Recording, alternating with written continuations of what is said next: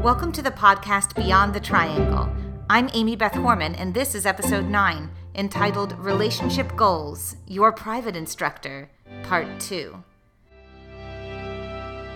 This episode will be the second in my Relationship Goals series, which focuses on improving the parent's relationship with crucial entities in your young artist's life. Episode 8 and 9 both detail the importance of the relationship with the private instructor. But in episode 9, we will be devoted to talking about common conflicts surrounding trust, expectations, and the ins and outs of switching studios. I wrote this second part about the instructors with a lot of input from fellow teachers. I really appreciate the candor I received from them and has stirred up some very raw emotions for a lot of us. Often in advanced training, we as teachers find ourselves entering into some conflict with parents in the studio, and there is rarely an easy solution. But at the heart of it, we all care about the student. Most of the issues I believe we face are actually due to lack of understanding. And I feel really strongly about this. We all need to work together if we're responsible for helping these creative kids reach their dreams. And so, working together and modeling thoughtful and respectful decisions is a gift to them that will pay off for years to come.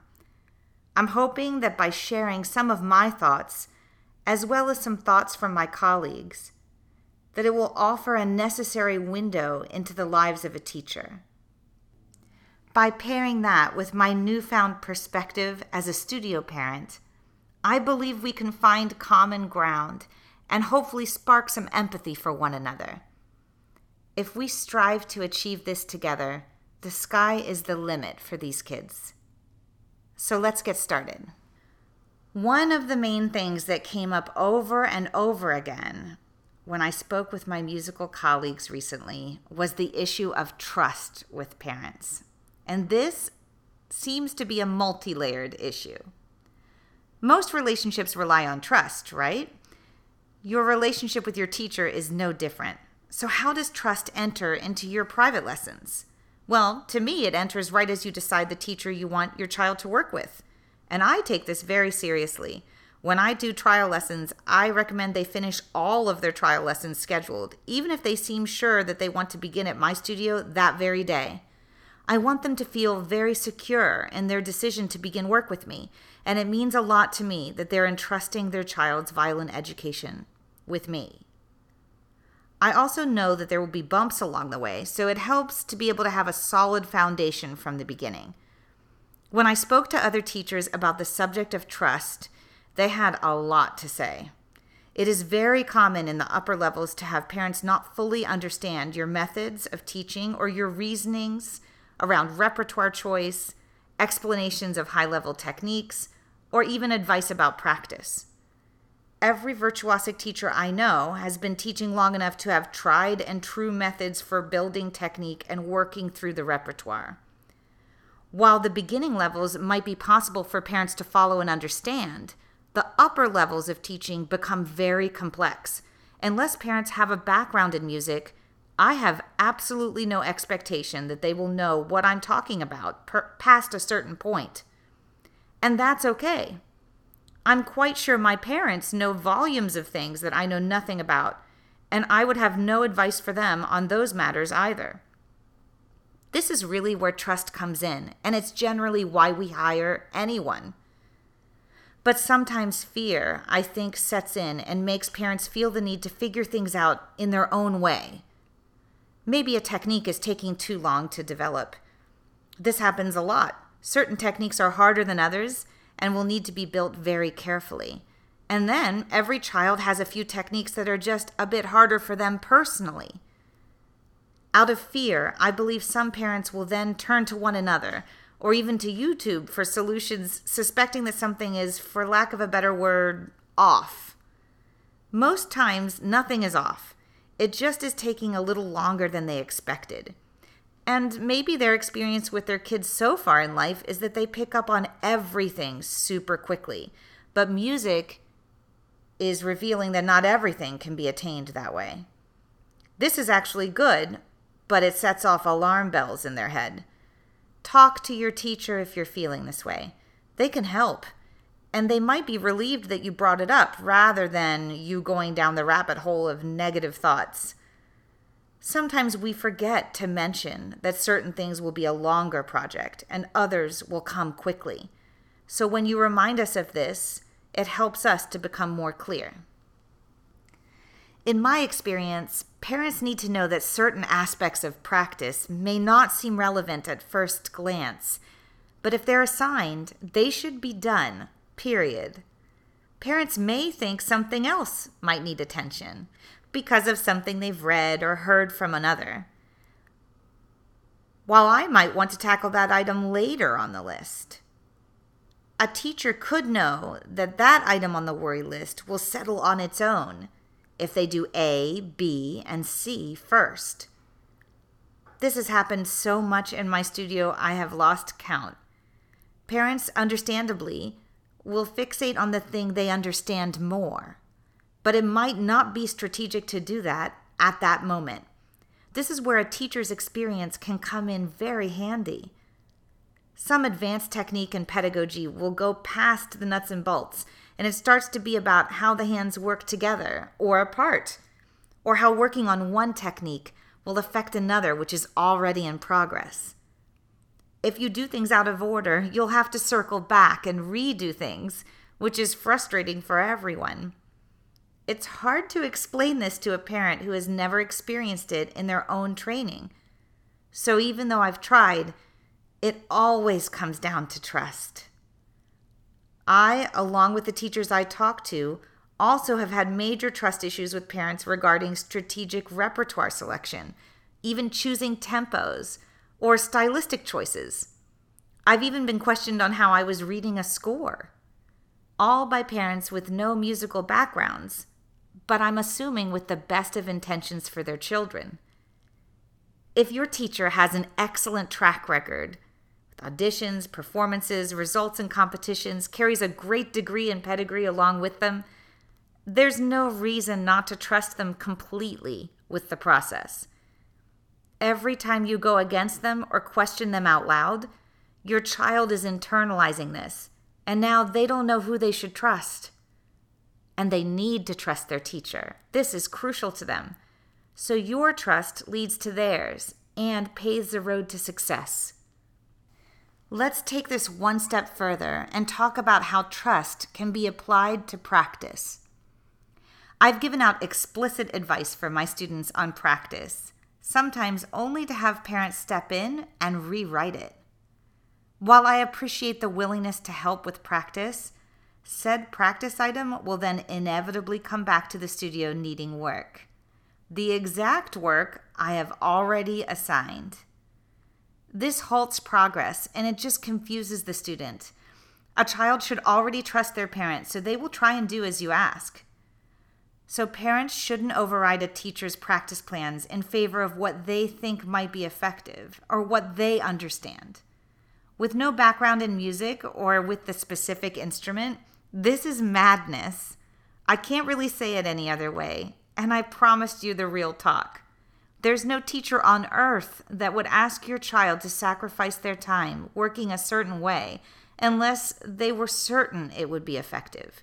This is why you hired us. Doing anything other than that is destructive to your child's progress. And it is entirely destructive to your relationship with your teacher both for you and your child. I know it's a leap of faith for some to do things that might not immediately seem logical. But keep in mind that this is usually just due to a lack of background. It's not a leap of faith to trust your teacher in your child's work. It's a decision that you already made the day you hired them, a tacit agreement, and one you need to keep. If you can't keep it, you aren't going to be in their studio very long because you won't be able to sustain a healthy relationship with them. Remember in my practice episodes when I admitted to you that even I didn't understand certain things Ava was being asked to do? I thought silently, hmm, I wonder why he wants her to do that. But we did it. And then, eventually it became very clear why that exercise needed to be done. And I was so glad I did it. I could have asked him, but I wanted him to know that I trusted him. And that's me with my music degrees and background in teaching and performing. I trusted him, and she thrived. If I get anything across to parents today, it is to repeat one sentence from episode one. The role of the observer is vastly underrated in advanced training. Because guess what? It did feel like a trust exercise at times. But when I felt those things, I took a breath and I pulled myself back to my initial decision to hire him. This is why he's here for Ava, and I intend to let him do his job. I trust him. Since we're talking about practice time, let's talk just for a moment about how your support around prioritizing practice time impacts your relationship with the teacher. I try and advise parents and children about how much practice time they will need to achieve certain things that I assign each week. As specific as I am, I don't know how it's achieved with each family until they show up the following week. And the thing is, as teachers, we all have tried and true methods that we've tested on countless children of varying degrees of talent over many, many years. So, as a teacher, I will know if they haven't done what I've asked because I know what that would look like and what it would sound like. If I ask a child about practice, suspecting that they haven't made time, and find out that the schedule is so packed violin didn't really stand a chance, this will have an effect after a while on my relationship with a parent. This is why I wrote the episode on overscheduling. If they have come to me usually with goals in hand, I can't reach those goal, goals with your kid without practice getting done. Nine out of 10 kids cannot be expected to keep their practice commitments without some sort of handholding, but also the schedule needs to allow for it. I immediately have a better relationship with parents who I see are making efforts to carve out that time so that their child can get in good, productive work. It shows me that they value my time and my teaching and that they want to see it get put to work. It immediately infuses my teaching with more enthusiasm when I see teamwork happening in this way. One other concern that I found a lot in common with other teachers was about the competitive behavior in parents these days. We're going to have an entire podcast on competitions and behaviors surrounding them, but I'm going to take just a minute to tell you how teachers really feel about competitive parents versus parents who support not only their kids, but the other kids in the studio as well. Competitive behavior in studios can really erode teacher and parent relationships fast. I've had a lot of conversations over the years about competitive parents, and it can be really damaging to the teachers and the studios as a whole. If we become aware that you're making comparisons and causing stress to other parents because of a competitive attitude you might have, it can become a deal breaker for us. I've even asked someone to leave the studio for this reason. A certain amount of competitive edge is useful, of course, but comparisons are never helpful between young artists. It takes away the benefits they stand to gain from having a sense of community. Every kid progresses a bit differently. My own students knew their studio mates were their top competition locally most of the time. And they were friends. We scheduled home concerts and events for them to bond over in an attempt to help them root not just for themselves, but for one another. But when the parents were not supportive of this environment, it kind of put us down a very twisty path. A good teacher will try and create a rich environment which has a sense of community between students, knowing that they will all have their time to shine. Results in competition with very fine players competing tend to come down to judges' personal preferences, anyhow. So, the best thing you can teach your kid is to be in competition with themselves, to be trying to be a better version of their last performance. In a previous episode, I advised parents to identify other parents they can relate to and feel a healthy, supportive vibe with so that they can nurture those relationships. I also advise them to identify parents who are more competitive and whose conversational style sounds more like a fishing expedition, and then to avoid them. I'm bringing this up now because if you're hanging out with the parents who are seen to be competitive, your teacher could get the wrong idea about you. This could affect your relationship. Just keep in mind as a parent that if you are revealed to a teacher to be someone who is only out for yourself and not supportive of other students in the studio, you will be damaging your relationship possibly forever. Because the teachers I know never care about just one student. We care about all of them very deeply and are rooting for them to all find success. So, here's some ways that you can show your teacher that you're supportive of everyone in the studio. One simple thing that you can do is to show up when other students are performing. So, for example, if there is a master class and another student from your studio is playing, make room in your schedule to attend. You can do this for many reasons. It will obviously be educational for your kid, but it also models supportive behavior toward their classmates for them. Students learn from each other and watching each other perform. If your child doesn't make the finals of something but another one does, attend the live final round and root for them it will go a long way with your teacher when they see this.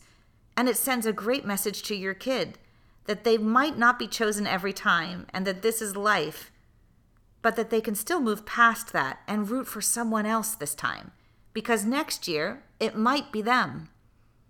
As a teacher, I love parents who show me that they know one result is not the end of the world. Whether it be a result from seating or a result from an audition or a competition. When they're older, these will just be blips on the screen. And what will matter are the experiences that they have and what they gained from each of them. Now, as promised, I'm going to get into the ins and outs of switching studios. I received multiple requests from parents on this one, so I really hope this is helpful to everyone involved. When there are multiple conflicts, sometimes our time with a teacher does need to come to an end. I know how hard this topic is for some of you, and it is for me too. I've seen wonderful students come and go in my studio, and while many have gone on beautiful terms, a few have not been quite so seamless in their transition. Every big teacher sees students come and go every year, and it becomes more routine as the years go by. But in most cases, it would be beneficial for the student to have a healthy departure so that they can maintain a relationship for years to come. The music world is incredibly small, and teachers will serve on juries and be part of artistic boards and larger institutions as your child heads into their adult career. My own former teacher, Jody Gatwood, is an excellent example of this. He's now a trusted mentor for me, in large part because my parents had a healthy relationship with him. So, if you're considering leaving a studio, I advise you to first schedule a meeting to discuss your concerns. It is best to do this because it serves to give notice to your teacher that you are unhappy about certain aspects of the training or that you just think it might be time to move on. In some cases, I think this can actually help save the relationship, and a student can stay in that studio a bit longer if the parent and teacher are able to reach a greater understanding of goals and approaches. I've had this happen in my studio several times over the years.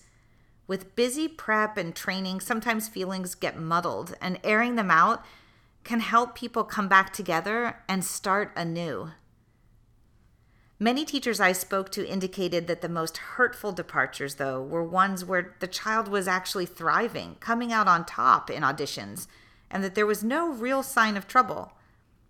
They suspected that because they were doing so well, the parents thought it was time for the next level of training and that they should leave. It was good for me to talk to these teachers because this has happened in my studio as well and has left me bewildered. If a child is thriving and doing well in performance and competition, it generally isn't the right time to move them.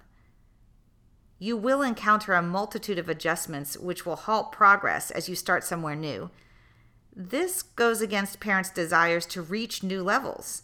Some students really suffer adjusting to a new teaching style or approach. And at these stages of learning, any change should be really well thought through. But let's say it is already a done deal for you and it really might be time to move on. If you've had that initial conversation with your teacher, airing some concerns, it won't come as a complete surprise, and it will help you maintain the relationship for the future. It is customary to give some notice before leaving, as your departure also signifies a change in income for them and their families. They may choose to open your slot as available for a new student.